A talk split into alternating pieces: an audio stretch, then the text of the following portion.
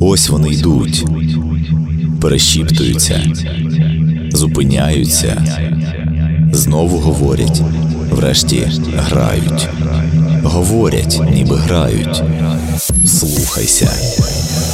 Акустика тіней. Медіапартнер Територія. Що ви відчуваєте, коли вам відмовляють? Розчаровуєтеся, засмучуєтесь, геть не зважаєте. Я поясню. Цей епізод довго не міг статися, тому що раз за разом мені відмовляли в інтерв'ю. Комусь було нецікаво говорити про цього письменника, іншим неприємно, дехто й зовсім не хотів витрачати на нього свій час. Двоякий персонаж, наче класик світової літератури, але й водночас не улюбленець багатьох, як то часто ми вміємо собі когось ідеалізувати. Вільям Бороуз був чоловіком, який все життя шукав себе, і що важливо, не боявся цього пошуку. Звісно, він не вмощувався з комфортом у загальноприйняті суспільні рамки. Подекуди не влазила його голова, інколи звисали ноги. Але тільки уявіть, яку велику тінь він створював: високий, харизматичний чоловік з неабиякими внутрішніми демонами. 17-й епізод акустики тіни важливий з огляду на те, що тут ми не надто будемо переконувати вас бігти до крамниці за книгами Бероуза. Це скоріш розповідь про неідеальну літературу, не ту, яку викладають в школах та вишах, аби створити ілюзію, що всі митці ікони. Ні, сьогодні ви почуєте історію справжнього життя. З вами Івана Шкромида. Помощуйтеся.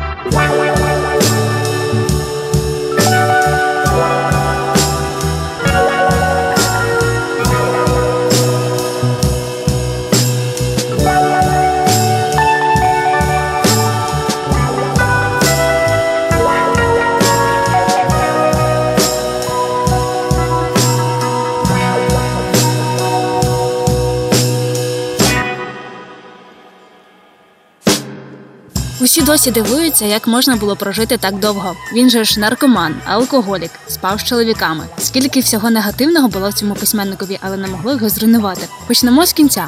Вільям Сьюарт Бороуз прожив 83 роки. Він спостерігав, як помирають його друзі, дружина, син. Його вважали одним з найінтелектуальніших письменників ХХ століття. Публічні виступи Бороуза дивували, але водночас захоплювали. І підозрюю, що світ його бачив далеко не таким, яким ця людина сприймала сама себе. Ну я можу робити висновки тільки з того, що я у нього читав, і з того, що писали про нього критики, друзі, вороги. Олександр Завара, письменник. Ну, 80-річний наркоман, чудовисько, людина з просто ну такою відверто жахливою брутальною прозою, особливо як на ті часи. Тим не менш, він такий, ну якщо так можна висловитися, да, у рамках подкасту, такий доволі везучий курвин син, тому що в його біографії ну там було багато моментів, коли він справді міг померти не своєю смертю. Ну там через абсолютно різні причини, обставини. Тим не менш, з таким способом життя, як на мене, йому дуже пощастило. По-перше, він людина свого часу, абсолютно. Ганна Рикова, доцент кафедри теорії та історії літератури. Він, от я багато про нього там ще почитала, перечитала, дивилася, що американці про нього пишуть. Вони пишуть одноголосно, що він є авторитетом для бітників, для контркультурної молоді. Але в чому його фішка, як на мене, і от така. М- скажімо, людська риса. Він е, намагався знайти свою нішу і подивитися на ті проблеми, які були для його покоління актуальні.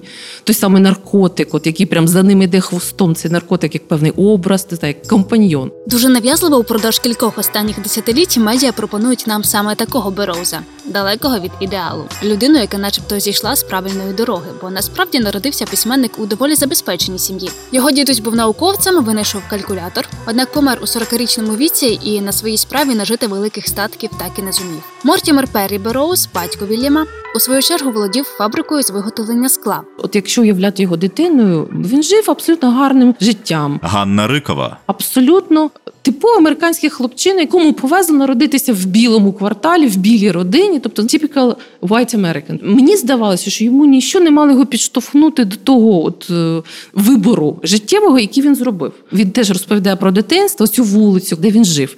Дуже спокійна, американська вулиця, навіть я б сказала, як така сільська. Тобто ти тиха в плані тому, що кожен знає свого сусіда, кожен там спостерігає через вікно і не приховує нічого, да, що відбувається в них в будинку. Навіть фото його дитинства. Він дуже симпатичний хлопчина і дуже такий, е, якийсь дуже живий. Дитинство Вільяма минуло в Сент-Луісі. У хлопчика була можливість навчатися в найкращих елітних школах. На свята він отримував розкішні подарунки, носив наймодніший на той час одяг.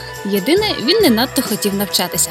Притул до 30-х років, а народився Бороус 5 лютого 14-го, Вільям фактично нічим не займався. У нього навіть хобі жодного не було. А за 9 шкільних років юний Бороус змінив одразу чотири навчальні заклади і, врешті, став випускником школи імені Тайлера. В чому була проблема? Скільки я пам'ятаю, що я знайшла? Ганна Рикова, Проблема була в тому, що він просто в якийсь момент не захотів е, там вивчати те, що було потрібно вивчати. Чим він був не такий, як інші? Тобто в нього не було, як кажуть зараз, що він там про гомосексуалізм писав. В нього ж не було цих якихось відверто гомосексуальних ухилів шкільні. Тобто він був абсолютно типовою дитиною американською. Е, Те, що він не захотів вивчати якийсь там предмет, не захотів писати щось, те, що від нього вимагали, це такі вже зародки контркультурного світовідчуття були. Але знову ж таки цікаво, що він ці всі такі супротив він зловив, мабуть, тобто з якоїсь соціальної ситуації, яка була в країні, а не з родини. Тобто родина е, це такий мікроклімат, абсолютно був для мені здається, для нього дуже позитивний. Це е, не якби Фрейд сказав, що всі проблеми з родини починаються. От в нього е, ці всі якісь умонастрої контркультурні, вони не з родини почалися. Мабуть, просто це його тонкий, дуже чуттєвий механізм, який сприймав ситуацію навколо.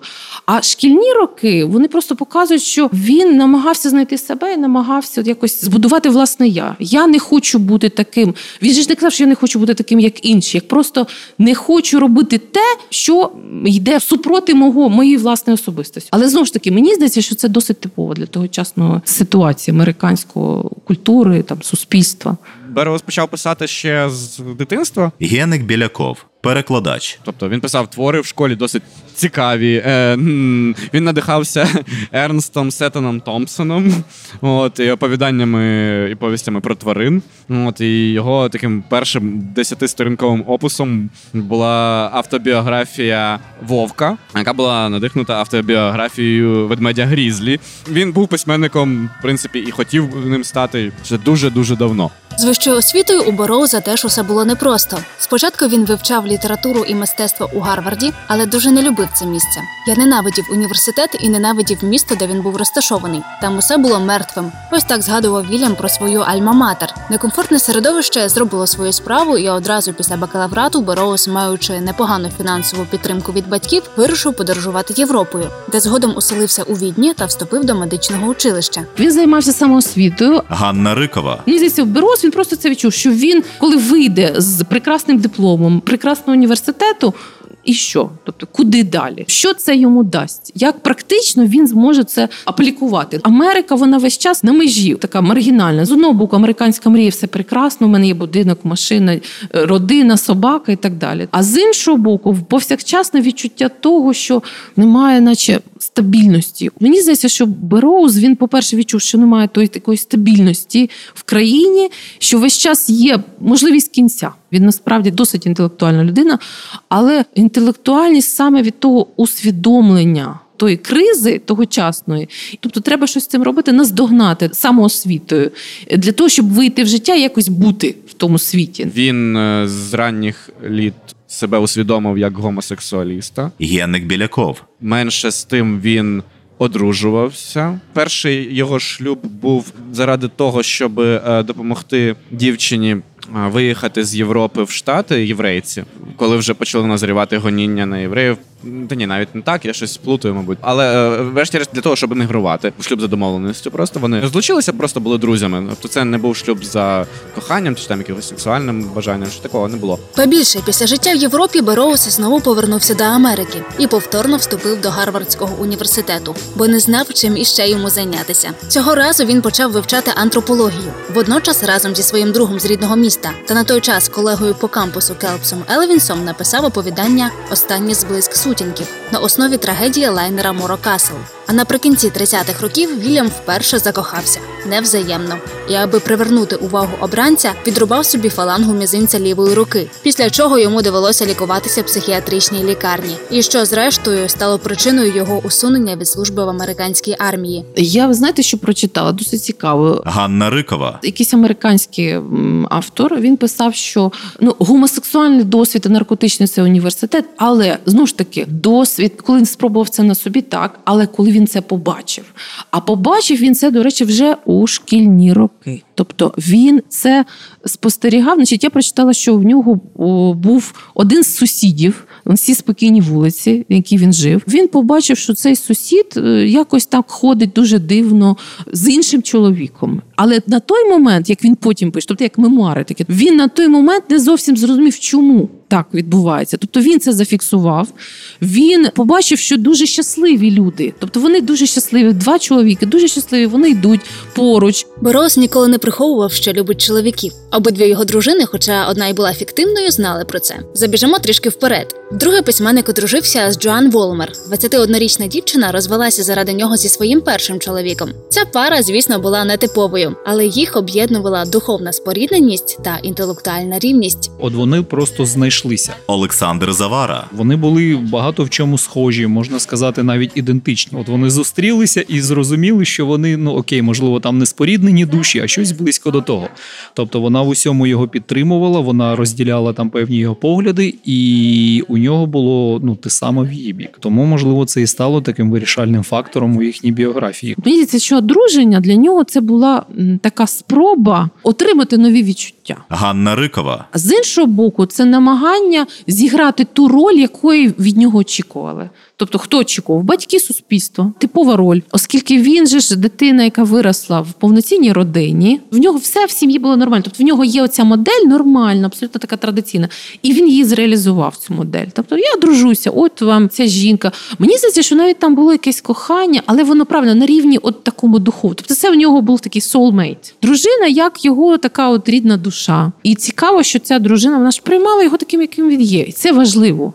Бо ті його сексуальні партнери, які в нього були, мені здається, що там не було прийняття на рівні духовного. Джоан народила Бероузу сина Вільяма молодшого, але згодом її не стало. Фатальна подія змінила письменника і, здавалося, назавжди поселила в ньому демона. Та перед тим як заглибитися в ті події і прожити ще кілька спільних моментів разом з Вільямом, Джоан та їхніми друзями-бітниками, перервемося на музику.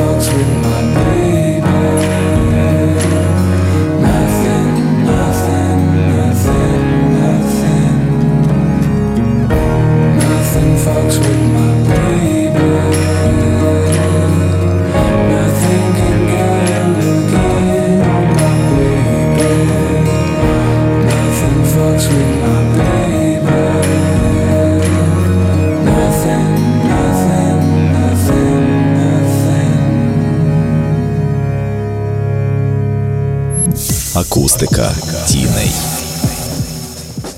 З матір'ю свого сина Бероуз познайомився, коли в грудні 43-го року відвідав Нью-Йорк. Саме там він зустрів і письменників, яких вважають батьками бітництва Алана Гінзберга та Джека Керуака. Вільям був найстаршим серед них та найосвіченішим. З Керуаком він писав спільні твори, які, на жаль, не вдавалося видавати. А в Гінзберга був закоханим. Він з ними тусив, вони вже сприймали його як такого старшого брата. Геник Біляков, перекладач. Але насправді писати він почав і видаватися серед них найпізніше. І вже таким доволі досвідченим чоловіком в своєму житті він прийшов в літературу. Вся ця кампанія батьків бідників це були люди, які писали дуже в різних стилях. Абсолютно не схожих одне на одне. І ідеї, яких вони притримувалися, теж були дуже різнопланові. Вони сходилися так з стилем життя і тим, що вони дружили один з одним.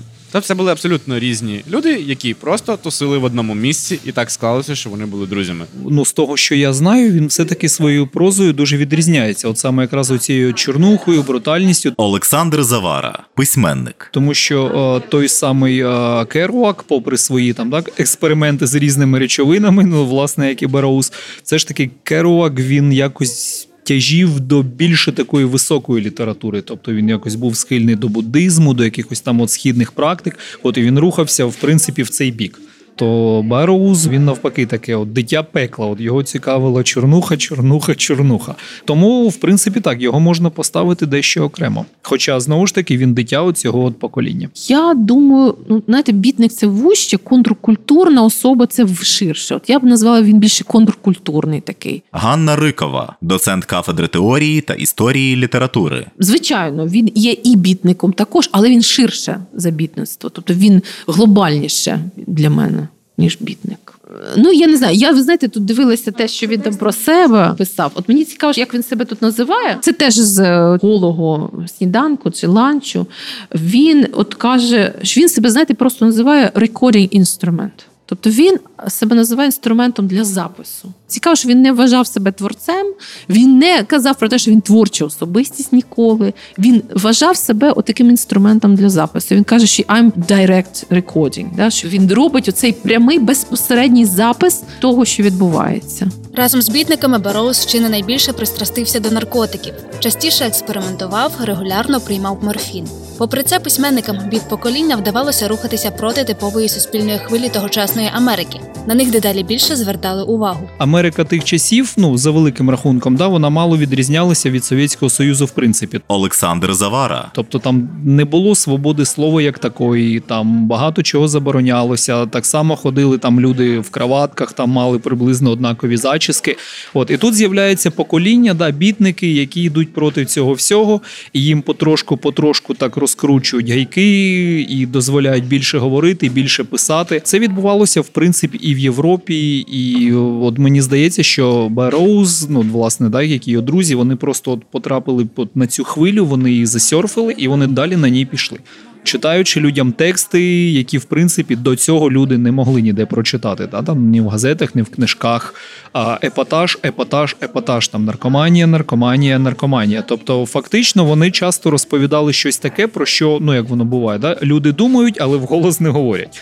І от на цьому вони просто от класно виїхали, вилетіли. А потім сталося те, до чого ніхто не був готовим. Через наркотики в Бероуза виникли проблеми з американською владою. Тож письменник забрав дружину та сина і переїхав жити до сусідньої Мексики. Там розгульне життя сім'ї стало ще яскравішим. І от під час однієї з постійних вечірок Бероуз убив Джоан. Це, мабуть, найвідоміший кут його біографії. Олександр Завара, Була там грандіозна якась вечірка, була попойка, і він е, вирішив погратися у Вільгельма Теля з пістолетом. Його дружина одразу підхопила цю ідею на ура, поставила собі склянку на голову, і він власне в цю склянку не влучив. Доволі відома історія, але як здається, потім сам Бероуз зізнавався, саме оцей от факт він зрештою дуже вплинув на нього як на письменника, і потім у нього в кар'єрі почалися якісь здвиги. І це, як я чув колись, ну то була така доволі популярна тема серед прихильників Бароуза, що е, він приніс дружину в жертву дияволу заради того, щоб стати відомим письменником. Ну, такі от речі про нього розповідали.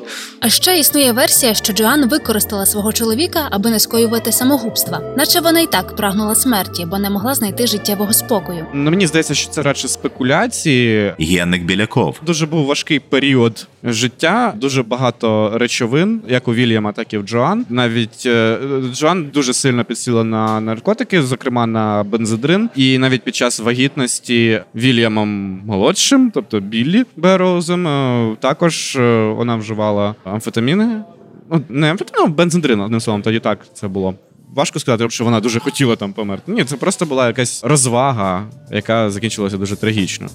Звісно ж, Бороуза арештували, та довготривалої в'язниці йому все ж вдалося уникнути. Вільяма засудили лише до двох років умовного терміну. Йому допомогли друзі переховатися і виступали на його користь, на захист. Генник Біляков, І, врешті-решт, свідки, тусовки, а просто його друзі авторитетні, знову ж таки, той самий Ален Гізберг, який став визнаним поетом трошки раніше, ніж всі інші його друзі. В даному випадку йому просто пощастило. І знову ж таки пощастило з адвокатами, тому що в нього була заможна родина, яка його в даному випадку теж підтримала. Не хотіли, щоб їхній син сів у в'язницю.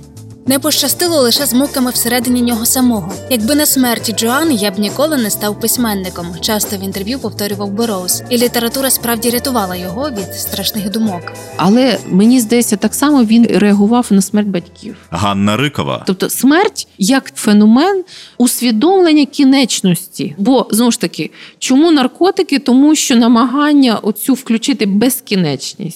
А коли близька людина споріднена, да, оцей солмейт помре, тобто це як фрагмент себе. Бероуз відчув, що він також близький до цього. Він весь час намагався втекти. А тут, от знаєте, як впритул підійшов. Тобто, звичайно, це поворотній момент, і для творчості, для нього самого просто як усвідомлення кінечності. А для бітників оцей топос дороги в них вони завжди їдуть. Чому? Це втеча і це намагання зробити безкінечним життя. Оце намагання кудись їхати, їхати, їхати, да? тікати, їхати для того, щоб не задумувати, що от хоп і кінець. Після смерті Джоан їхнього маленького сина відправили жити до батьків Бороуза в Сент-Луїс. Сам письменник ще деякий час залишився в Мексиці, а потім повернувся до США. На початку 50-х письменник намагався зав'язати з наркотиками за допомогою так званого китайського методу, тобто відвикав, поступово зменшуючи дозу. І тоді ж активно працював над своєю першою книгою, яку листами надсилав Алану Гінзбергу. Звісно, він почав видаватися не одразу. Генник Біляков, Той роман, який вони писали з Кероком, він був виданий, десь здається, як ну, не помиляюсь, вже після смерті їх обох. По-моєму, початок 2000-х. А перший його роман, який був виданий в 53-му році, це був роман е, Джанкі е, Наркота. Він був виданий знову ж таки за сприяння Гінзберга, який постійно надсилав різним видавцям його рукопис. Він був виданий як бульварне чтиво в комплекті ще з однією книжкою бульварного автора про детектива. О, там було про детектива, а тут про наркомана. Ну, чудово. У тому ж 1953 році Бероуз переконав своїх батьків дати йому грошей для подорожі до Південної Америки. Начебто це потрібно йому для якогось дослідження. Насправді він прагнув знайти там ліану яхи, на основі якої мешканці Амазонки готують психотропну речовину. Після цієї подорожі письменник оселився в Танжері, і на думку біографів Бероуза, саме тут, у період з 1954 по 57 роки, він остаточно сформувався як письменник. Коли він вже почав жити в Танжері, він почав писати голий ланч і повністю повністю змінив свій стиль. Генник Біляков. Він уже писав роман не без однієї сюжетної лінії. Він уже не спирався на його автобіографію, тільки частково. І це вже був абсолютний прорив як в фантастичній літературі, так і в літературі взагалі. Бо ця композиція з маленьких новел, скажімо, їх можна так назвати, глав, які між собою дуже мало пов'язані, але в них десь прослідковуються наскрізні теми. Оце власне і є голий ланч. Історія цього роману не менше драматична, ніж життя самого Бероуза. Заборона публікацій, суд, врешті поява, але за межами Сполучених Штатів. Зараз кілька хвилин музики, а потім ми з'ясуємо, чи справді ця книга заслуговує бути світовому рейтингу найкращих творів.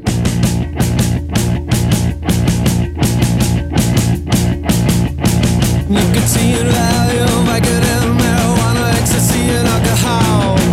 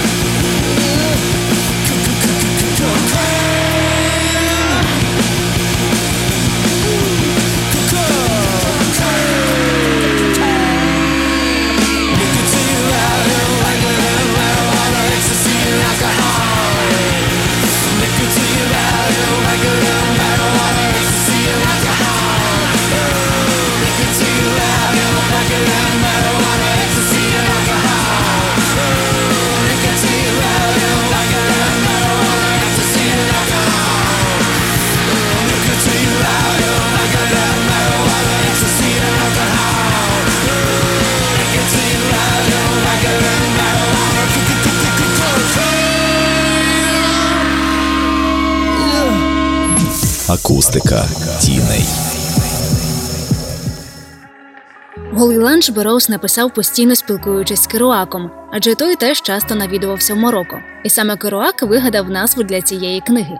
Спочатку Вільям хотів назвати роман Інтерзона, точніше, інтернаціональна зона в Танжері, де власне відбувається більша частина подій. Дещо пізніше він вирішив назвати твір більш шокуюче Гола хіть. Та якось Керуак навідався до Бероуза в гості і побачив рукопис в іншому кінці кімнати. Голий ланч, прочитав він, погано розглядівши назву. І Бероуза так розсмішило це неочікуване словосполучення, що він вирішив на цьому й зупинитись. Та от з публікацією книги все було непросто. Бероуза звинуватили в порнографічному контенті, і американський суд мав вирішити, публікувати роман чи ні. Мабуть, є дуже дуже небагато письменників, яких почали публікувати одразу. Тому ну я не бачу з цим якихось там таких особливих проблем. Олександр Завара, письменник. Єдине, що голий ланч це суди там уже здається було трошки згодом, тому що ну почав він писати не з цього роману. У нього там було кілька неопублікованих, наскільки я пам'ятаю. Але потім про нього казали хтось із критиків чи з друзів його художників, що Бероуз просто з'явився вчасно, коли почали давати доступ до цієї от е, відкритості і відвертості в літературі, і він дуже вчасно з'явився зі своєю прозою. Там же ж був суд. Це взагалі ну для мене нонсенс. Ганна Рикова, доцент доцент кафедри теорії та історії літератури. Але для Америки, мабуть, то нормально, да, коли там ти публічно визнаєш, що твої тексти погані, і треба суд публічний провести над тими текстами. Це такий абсурд. Але мені подобається, що всі його ці колеги, бітники, вони всі за нього абсолютно заступилися в той момент. Американський видавець сказав так: ми спочатку видамо Генрі Міллера, Тропік Рака в Америці. Генник Біляков, перекладач. Нас будуть судити. Ми доведемо, що це література, а не порнографія. А вже тоді ми видамо Берроуза. Ну, права вже були куплені, все нормально. Вже навіть був надрукований наклад голого ланчу, і він лежав просто в підвалах. Але ще суди над е, тропіком рака не закінчилися. Врешті-решт, е, в 64-му році закінчився суд над тропіком рака. До того як суд закінчився, вже був виданий голий ланч, який був ще більш незрозуміліший і ще більш провокативніший ніж тропік рака для американської публіки. Й для будь-якої публіки, в принципі. В 66-му закінчився бостонський процес над е, голим ланчем. На процес Вільям Берроуз не прийшов. Йому це не було цікаво. Але його найавторитетнішими і найкомпетентнішими людьми, які захищали його твір як не порнографічний, а твір, який має літературну цінність. Це були Ален Гінзберг і Норман Мейлер, відомі письменники, вже на той час. Тому все вдалося. І це був найгучніший і найостанніший процес судовий в історії американської літератури. Разом з тим, голий ланч вважають одним з центральних романів покоління бітників. Що дивно, далеко не кожен може прочитати цю книгу з першого разу. Адже Бероус писав роман за допомогою так званого методу нарізок, який часто практикував в процесі створення і інших текстів. От ти читаєш одну сторінку, на іншій сторінці відбуваються абсолютно інші речі, Генник Біляков, абсолютно не пов'язані з реаліями, до яких ти звик за першу сторінку. Сюжети є, але вони дуже маленькі, і це уривочки сюжетів. Які в одну купу зліпити в принципі неможливо. Але так ці тексти і писалися. Бероус сидів, друкував на машинці, викидав цей листок, який він щойно друкував на підлогу, і друкував інший. Курив люльку, ну, який був гашиш, і потім знову друкував наступний текст. Коли він не друкував, він писав нотатнику і уривав листочок з нотатника, кидав на підлогу. Потім це все збирав або він, або його друзі, і потім між собою об'єднували і казали, та це просто компіляція. Але Берос сказав, так в цій компіляції якраз і є вся суть. Тобто він приніс, в принципі, цей метод компіляції в літературу. Ну, Дивіться, от цього да, оцей мозаїчний, фрагментарний метод. Він дуже схожий на те, що робили ті самі модерністи, авангардне мистецтво, до речі, кубісти. Ганна Рикова, Е, Оці фрагменти, знаєте, як кажуть, що людина вже не сприймає себе цілісно, вона сприймає себе фрагментами. І от його метод, це от я ж кажу, що в нього була оця голова, яка самоампутувалася, там руки, які відпадали. Тобто тіло, яке розпадається на частини, фактично це його от сутність, да, яка розпадається, і він як не може зібрати докупи. Помирає дружина, ще от шматок відпадає, а докупи він зібрати. Ну тобто він не знає просто, як це не виходить нього зібратися. Весь час ситуація навколо нього, вона його скоріше розриває на частини і ніяк не збирає. Іноді це читати цікаво, ну якісь окремі моменти, іноді це дуже бісило. Олександр Завара, Коли е, нарешті, ну як в тій же трилогії про Кіма Карсона, коли знаходиш для себе якусь лінію, починаєш за нею слідкувати, слідкувати, слідкувати, вона потім обривається, і ти виходиш на неї там, не знаю, через 30 чи через 40 наступних сторінок. Оце чесно тоді бісило. Загалом роман складається з 23 частин, зібраних докупи у випадковому порядку. Сам Бероус в одному з інтерв'ю говорив, що голий ленч можна читати у будь-якій послідовності, і кожен справді інакше по-своєму інтерпретує цю книгу. Цей текст варто читати всім молодим людям. Взагалі це для людей сьогодення. Ганна Рикова, Чому? Тому що взагалі це дуже сучасний текст, те, як подається він, тобто сам стиль поетика тексту, оцей метод нарізок, фрагменти, він абсолютно суголосний тому, як ми сьогодні сприймаємо світ. Дивіться, е, як будь-яка людина сучасно починає свій день, відкриває Фейсбук, Інстаграм і починає пальцями це рухати фрагменти. Тобто ми фактично насичуємо себе певними цими фрагментами, епізодами, шматками, і те саме робить Беро у своєму тексті. Він просто прибирає зайве. Він прибирає ці переходи, та логічні, які були в класичному традиційному якомусь романі, та, наприклад.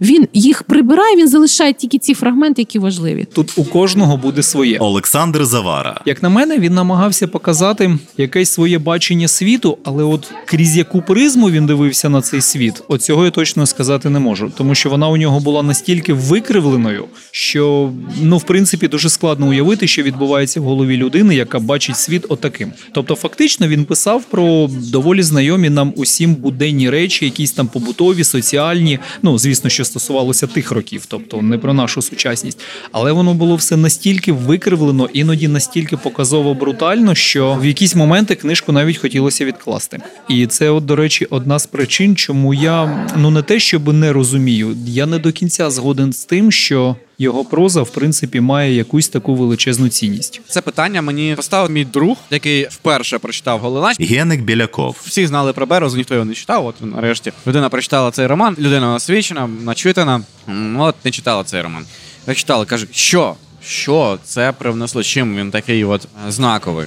На мою думку, це роман, який змінив уявлення про романістику як таку, і змінив уявлення про те, як має виглядати формально роман. Такі прецеденти були в Роба Гріє в безсюжетному написанні.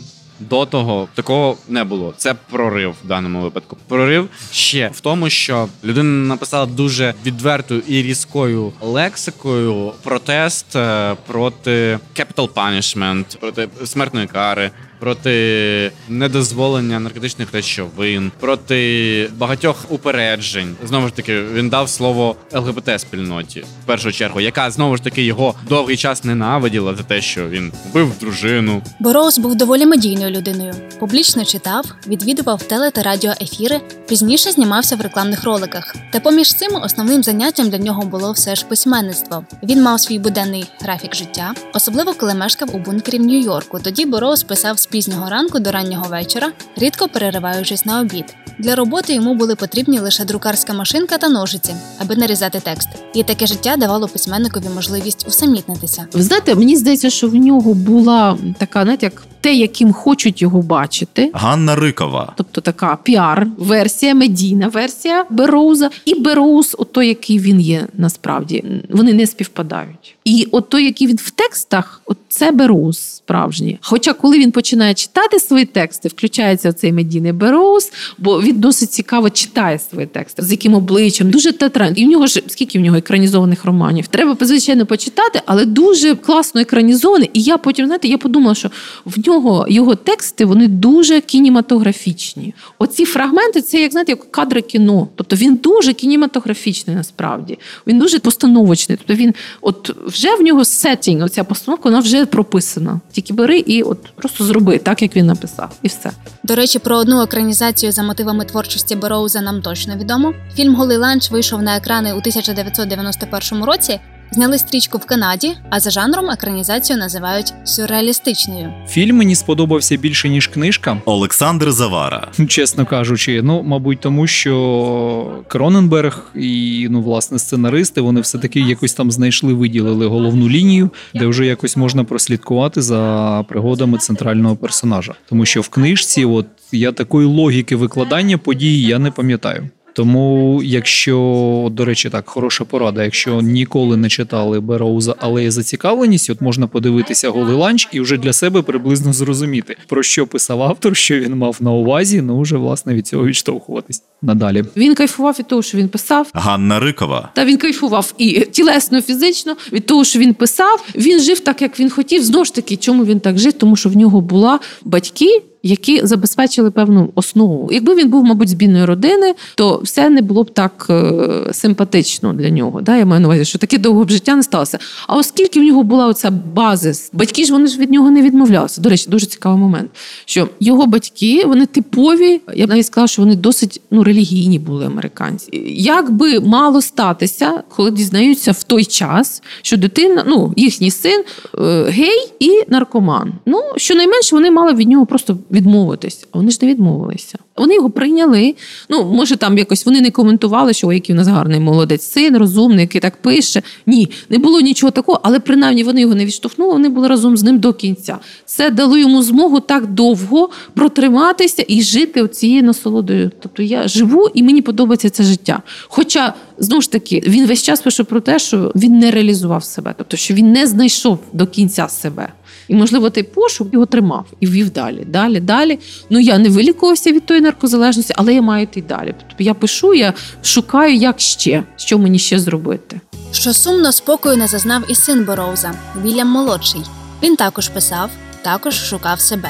Часто навідувався до батька в дорослому віці, намагався проводити з ним багато часу. До речі, саме сина Бороуза називають останнім бітником. Білі Берроуз він написав е, два виданих було романи: Швидкість, Speed, Кентукі Хем, Кентукійська шинка. Генник Біляков. Ну, Він писав про свою залежність. Ці романи були, в принципі, сюжетно. О, в Білі Бероза дуже складне життя було. Справді він прожив всього 33 роки, якщо не помиляюсь. Я не знаю, як так сталося. але Він був хронічним алкоголіком. Він вживав дуже багато амфетамінів. Йому пересадили печінку. Одна з перших успішних операцій в світі. Насправді на той час Бероз мав хороші гонорари. і Він зміг це оплатити. Він завжди підтримував свого сина. Хоча вони жили разом дуже мало. Спілкувалися теж мало, скоріше в листах. Син жив з батьками дружини. Потім в 13 чи в 15 років він вирішив поїхати до батька в Танжер. Він пожив там. Що йому там теж не дуже добре, хоча він це ідеалізував. О, там класне місце, де можна курити гашиш, нічим не займатися. Ну але це було не так. І коротше, навіщо мені та школа? Я краще поїду в Танжер. Він поїхав в Танжер, зрозумів, що це йому теж не дуже цікаво. Повернувся в Америку. Зрештою став хронічним алкоголіком, наркозалежним. В ньому була така фішка, що він не міг досягти того, чого досяг його батька, не дуже хотів цього, і якось. Він вважав себе вже проклятим з самого дитинства. В нього нічого не складалося. Ці його і романи знову ж таки частково про то. І закінчив він своє життя з пересадженою печінкою, яку він теж уже спалив в канаві. Просто та його знайшли, привезли в шпиталь, і там він помер через пару годин. Таким чином, Вільям Сьюарт Берроуз, про якого ми говоримо, письменник голову ланчу, пережив і свою дружину, свого сина і майже всіх своїх друзів. Проживши 83 роки, чесно, це дуже багато. Е, Не кажучи вже для наркозалежного, От як не дивно, але Бороус, як на мене, завжди виглядав дуже добре. Можете в цьому переконатися, перегляньте документальний фільм з ним. Він є на Ютубі. Навіть в останні роки життя письменник володів неабиякою харизмою і закохував в себе молодих чоловіків. Скажімо, дуже тривалий час за письменником жив його коханець і водночас помічник Джеймс Грауер Хольц. в Бероза було кілька коханців, Генник Біляков. які з ним е, тривалий час жили. Тобто він такий був прив'язаний до однієї конкретної людини. Не однолюбно, я не знаю. Ну от з людиною він довгий час проводить і живе з нею. Це був і як Єн Сомервіль, так і от Джеймс Грауер Хольц. З Єном Сомервілем вони жили ще в Танжері. І Джеймс Грауер Хольц, до речі, і писав і досліджував біографію Бероза, багато про нього. Він був його культурним менеджером. Завдяки йому ми і знаємо Береза як зірку, який записував альбоми з Spoken Word з тим самим е, Куртом Кобейном, який знімався в рекламах. О, до речі, прикольний момент. В 93-му році, на секундочку, це вже Бероуз майже 80, Він е, знімається в рекламі Nike, кросівки рекламує. Він знімається в рекламі Gap. От, рекламує одяг е, хакі. От. Гінзберг, який був на той час живий, теж там знімався, і Енді Ворхол теж. Вона взагалі дуже круту кампанію зробила. Тільки Джека Керока, Ернста Хемінгуея, і Сальвадора Далі, і Пабло Пікассо, вони купили фоточки з архіву. Бо ребята просто померли, а з цим ми домовились. Про зіркових друзів Бороуза розповімо вам після того, як ви кілька хвилин перепочинете, слухаючи музику. А ще, звісно ж, підсумуємо, за що варто і не варто любити цього епатажного письменника ХХ століття. You walk into the room with your pencil in your hand. You see somebody naked and you you say, Who is that man? You try so hard, but you don't understand just what you will say when you get home. Because something is happening here, but you don't know what it is. Do you, Mr. Jones?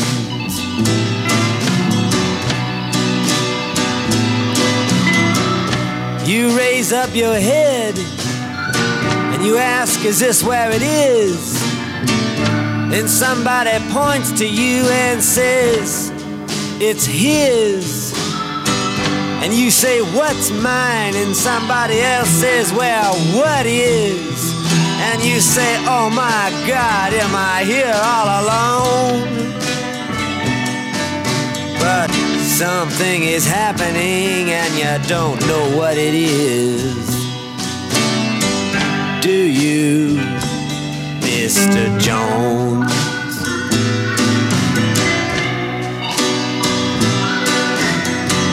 You hand in your ticket and you go watch the geek who immediately walks up to you when he hears you speak and says, How does it feel to be such a freak? And you say, Impossible, as he hands you a bone.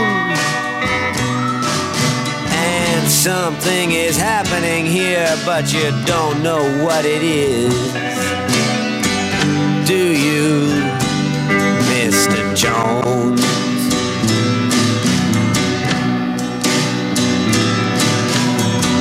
You have many the lumberjacks to get you facts when someone attacks your imagination. But nobody has any respect. Anyway, they already expect you to all give a check to tax deductible charity organization.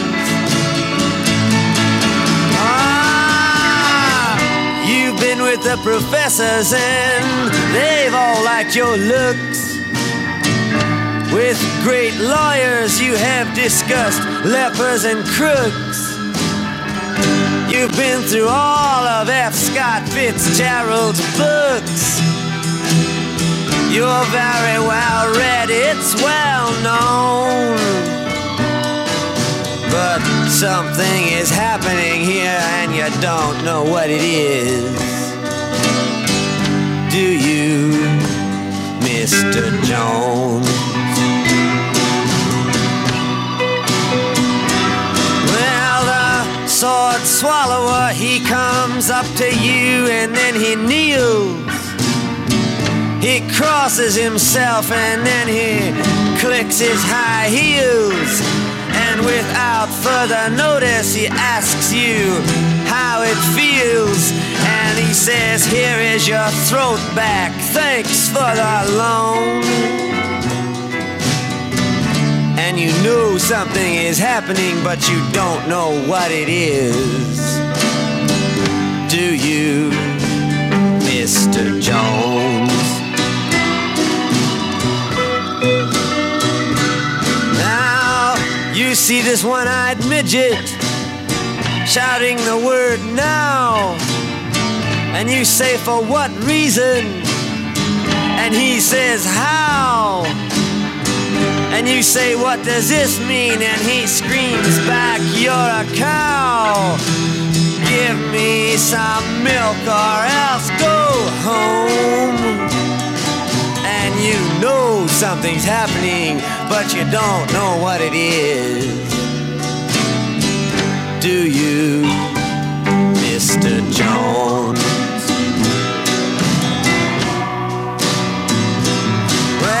Well, you walk into the room like a camel and then you frown.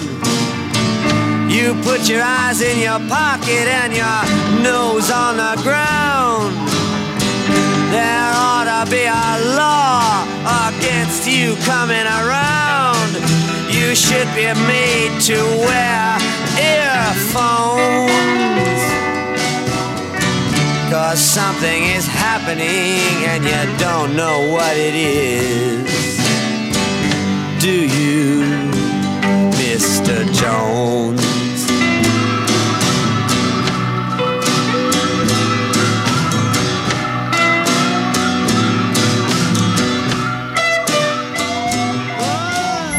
Акустика тіней. Вільяму Бероузу пощастило або не пощастило, не знаю, застати появу книги, яка розповідала про його життя. Над біографією письменника довго працював Тед Морган, починаючи з 1984 року. Він прагнув якомога швидше розповісти історію Бероуза. І коли Бероуз прочитав цю книжку, йому вже було 70 чимось років, Генник Біляков, перекладач. 79, може так? Сказав, it's awful, це жахливо. Але він не мав на увазі, що книжка жахлива. Жахливо стикатися з тим, що історія твого життя вже написана. І ти вже бачиш все своє життя. Всі свої втрати, всі свої пройоби, всі свої досягнення. Вони всі вже записані. Що тобі лишається ще? І він прожив ще сім років, і дуже багато чого сталося. Тут Морган потім перевидав книжку, дописавши останню главу про останні роки його життя. Бо спочатку Берел сказав йому: Так ти що, хочеш дочекатись, поки я помру? Тоді видасиш книжку. Тут Морган казав: Ні. Я не хочу дочекатися. Мені подобається, я твій друг. Я хочу бачити тебе живим. Просто мені дуже подобається твоє життя. Сказав, ну хорошо, хорошо. Нехай так і буде. Ну, Морган зробив і те і інше. Упродовж життя Бороуз стикався з великою кількістю відомих людей. Найяскравішим епізодом, мабуть, все ж вважають його спільну роботу з Куртом Кобейном. Разом вони у 1992 році створили сингл. Вони називали його священиком, який триває понад 9 хвилин. Я послухала з Куртом Кобейном, що вони зробили. Ганна Рикова, доцент кафедри теорії та історії літератури. Слухайте, це круто. Це не можна назвати дует, але це ну вони разом читають. Там невеличкий такий коментар від нього був від Курта. Він сказав, що це надлюдина. Тобто він назвав Берозу над людиною. І бачите, от вони співпали. Хоча ж скільки там років тому було Курту Кобейну, і скільки вже років було Берозу. Він же батько щонайменше міг бути батьком. Це знаєте, знову ж таки відчуття цього ритму, якогось спільного життєвого ритму. І ці тексти мені оце ще одна така зустріч двох відомих людей, яку мають подивитися от наші молоді українці. Тому що Курт Кобейн він же ж культовий, і він дуже мало прожив, дуже яскраво спалахнув. А Берус це на противагу, теж дуже яскраво, довго. Яскраво і довго. І от як вони співпали в одній точці, знову ж таки, там дуже багато цього тіла і тілесності. Треба, щоб обов'язково послухали, як вони взаємодіють, ці дві культові особи. І знаєте, це такий місток, наче створюється від їхньої тої взаємодії між музикою, да, от і ритм музика, і текст вербальний, тобто як воно от має з'єднуватися. Мені особисто інколи дуже хочеться порівняти Бероуза зі ще одним культовим письменником ХХ століття Чарльзом Буковські. І хоча ці двоє класиків літератури неодноразово перетиналися в житті, особливо ніколи не спілкувалися. Надто різними були вони в сприйнятті не тільки літератури, але й світу. Драматичнішими ж були стосунки Бероуза з іншим відомим письменником Труманом Капоте, ранньою творчістю якого автор голого ланчу справді захоплювався. А Капоте ж навпаки геть не сприймав не тільки Берроуза, але й усю тусовку бітників. Він висловився багато негативно про бітників. Генник Біляков. Він казав, що Керуак, наприклад, це не writing, це typing. Це просто по машинці клацати пальцями. Тобто у Берроуза багато було причин не любити Капоте, все одно він його любив. Але коли Капоте написав свій один з найвідоміших творів з холодним серцем, холоднокровно «In Cold Blood», це репортажистський роман про е, двох убивць, які вирізали всю сім'ю. Невідомо з якої причини, можливо, просто так. Він спілкувався з цими людьми. Капоте. Врешті-решт цих хлопців засудили до смертної кари, і смертна кара відбулася. Бероз написав відкритий лист прокляття Трумену Капота. Він сказав, що це не лист від фаната. Якщо ви не вважаєте вашими фанатами вентилятори в Панамі, фен як вентилятор in Panama, це міг би написати будь-який журналіст будь-якого видання. В цьому немає ніякої літературної цінності. Більше того, ви, Трумен, підтримали своїм текстом смертну кару, бо ви просто дочекалися до того, поки людину засудять і вона помре від смертної кари. А судити людину не можна в жодному разі і виконувати роль Бога, який карає. Теж не можна, і карати людину смертю теж не можна, попри те, що б вони не зробили. Цим він засуджував Капоте. Він ви ніколи, Трумен, ви ніколи не напишете текст, жодний текст після цього тексту. Так і сталося. Трумен Капоте більше жодного роману не випустив після «In Cold Blood». Що ж до самого Бероуза, ми вже неодноразово згадували, що він писав майже до смерті і неабияк вплинув не тільки на світову літературу, але й на культуру загалом. До речі, цікавий факт: термін хеві метал вперше з'явився саме в романі Бероуза Нова Експрес у 1964 році. А його методом нарізок часто користувалися відомі музиканти: Том Йорк, Девід Боуї, Пол Маккартні. Він признаний класиком, тому що він вплинув на багатьох. Олександр Завара, письменник. Я посперечався, чи можна його вважати класиком чи ні, але знову ж таки, це моя думка. Я думаю, що якщо робота була написана, якщо вона оцінена. Принципі, їй має бути місце в світовій літературі. Ну тобто, за щось її таки оцінили. От я Гололо Ланчо взагалі не зрозумів. Тобто, трилогія, яку я читав, вона мені сподобалася значно більше. Голий ланч, там деякі мої знайомі читали там приблизно одна-дві сторінки через 5-10. Ну тобто, отак, от і книжка вважалася прочитаною. Тому ну для мене немає якоїсь особливої такої цінності, тому, мабуть, я і перестав його читати і цікавитися ним в принципі. Я просто переріс. Тобто, це був якийсь період, коли мені було цікаво, а потім я знайшов все, що мені було потрібно, і цікавість просто спала сама по собі. Я пішов далі. Про Бероуза зараз і справді говорять небагато, особливо в Україні. Ймовірно, його ігнорують власне через неідеальне життя. Українською ж його твори вперше з'явилися лише у 2016 році завдяки першій українській платформі краудпаблішингу Комубук. Про нього згадують, коли говорять про бітників і контркультуру. Ганна Рикова, Звичайно, от зараз, коли ми викладаємо там американську літературу, в програмі його обходять. Я розумію, чому. Ми з вами розуміємо, чому. Тобто він надто відвертий. Хоча я бачу по студентах, як вони там реагують, коли ми щось про нього згадуємо, і потім вони, коли вони знаєте, як одна справа, коли вони почули, інша справа, коли вони подивилися, що він пише. Їх це дуже цікавить. Тобто, це дуже класно. Як на мене, Бероуз дуже на часі. Я не можу сказати, що він там не популярний. Він дуже на часі, і я думаю, що його ще будуть доперекладати українською перевидавати. Просто треба до цього прийти. Але українська література ніколи не займалася літературознавством, скажімо так, да, вітчизняна, ніколи не займалася берозом окремо. Дуже детально. Він завжди йде вкупі з бітниками. Я почав е, перекладати голий ланч е, просто заради того, щоб поборотися з текстом. Геник Біляков, Я побачив, що він складний, його важко зробити. Я це робив для себе. Шухрятку, типу, навіть як вправу. А потім так склалося, що я переклав весь цей роман. І я подумав, а куди б його приткнути? І не було куди. І раптом я отримав замовлення від Павла Шведа е, на роман Джанкі. Я йому сказав: чувак, а в мене є перекладений роман Голий ланч. Не хочеш його видати теж? Він каже: А давай. І так і сталося. Тобто, от наразі видано два твори Вільяма Берези, один з яких я перекладав в шухляду просто для того, щоб поправлятися в своєму перекладацькому вмінні. І от е, дійшло до того, що мало того, що цей роман був виданий, то наклад був розкуплений. Мабуть, з перекладом е, ланчу така сама складна історія, як і з. Написаннями Гололанчо і виданнями Гололанчо оригінально, тому що їх там 3-4 версії існує. Все змінювалося, змінилося, перевидавалося багато. Щось там є, щось там втратилося, щось ще. І так з багатьма е, текстами Береза, тому що знову ж таки він писав їх хаотично, потім це збиралося докупи. Видавалося в різних видавництвах в Франції, в Лондоні і в Америці. Тобто. Таким чином є чотири голих ланчі, там три софт машин, два чи три джанки. Їх багато насправді. От так само зараз у нас буде два переклади вже голого ланчі. Вони справді будуть відрізнятися. Дійсно. А якщо хтось захоче їх порівняти між собою, можете це зробити, але краще, краще прочитати друге видання. До слова, поки я працювала над цим епізодом, перевидання голого ланчу вже з'явилося на українському книжковому ринку, так що можете насолоджуватися.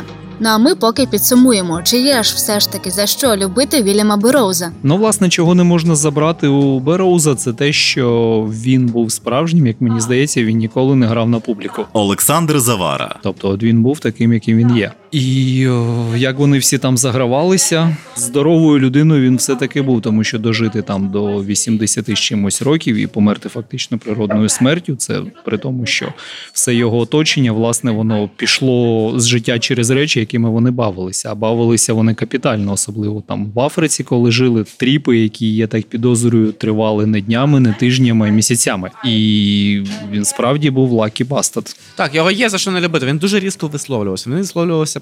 Він був сам геєм і висловлювався проти геїв. Геник Біляков, Він каже: I've never been gay in my life. Хоча, до речі, це можна стилектувати досить е, в різних е, варіантах. Да, він не був веселим, щасливим. Але він розділяв gay and queer. I was queer. Він був queer. Fag.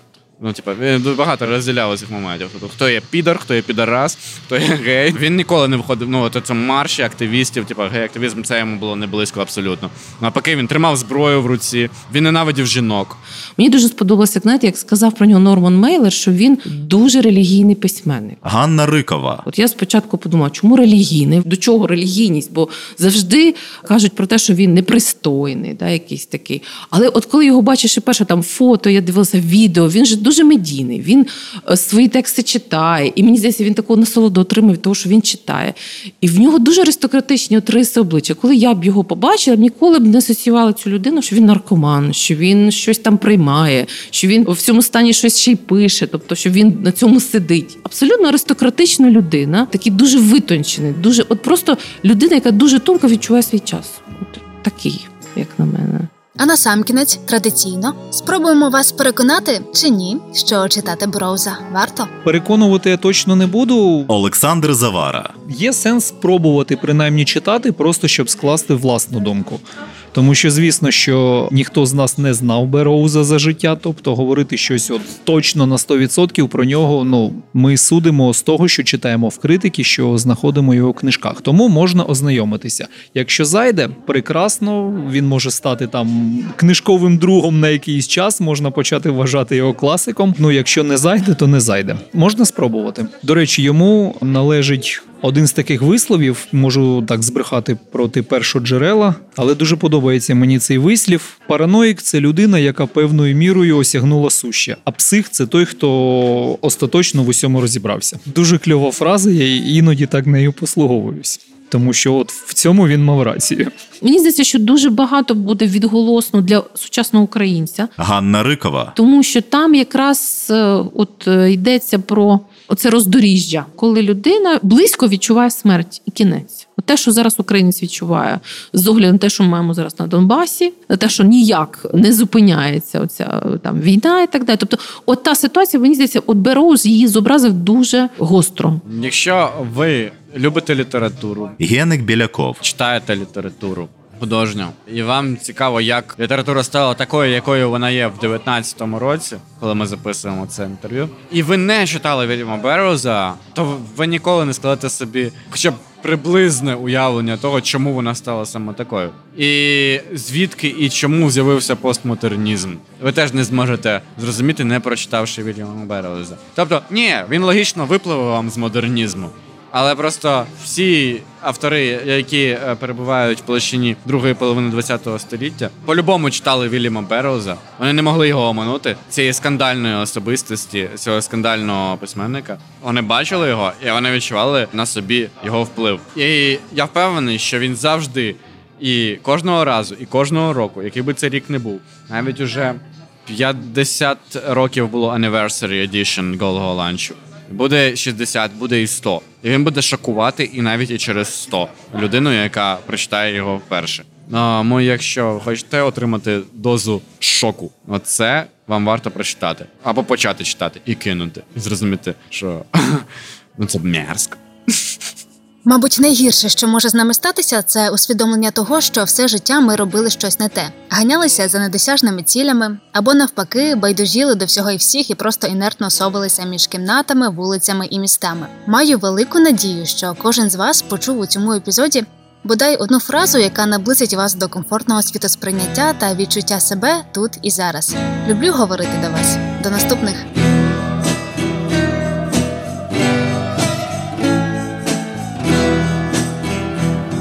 Gentle reader, we see God through our assholes in the flash bulb of orgasm.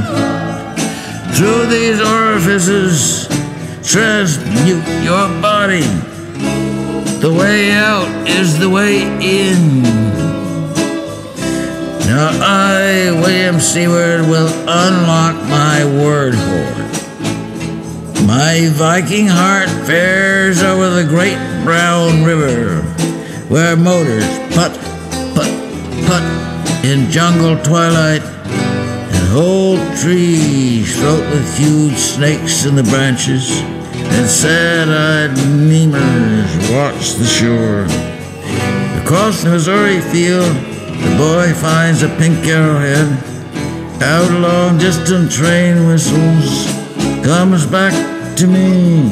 Hungry as a street boy, don't know to pedal the ass God gave him.